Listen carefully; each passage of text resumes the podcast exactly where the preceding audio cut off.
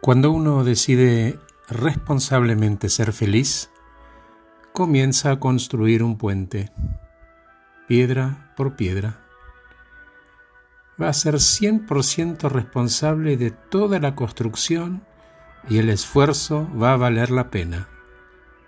En otros lugares, en otras latitudes, otras personas van a estar también construyendo su propio puente de felicidad y también van a ser 100% responsables de edificar y de celebrar.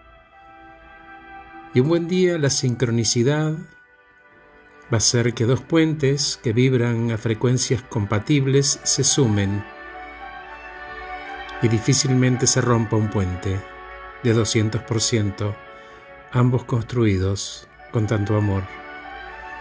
Gracias por escucharme. Soy Horacio Velotti.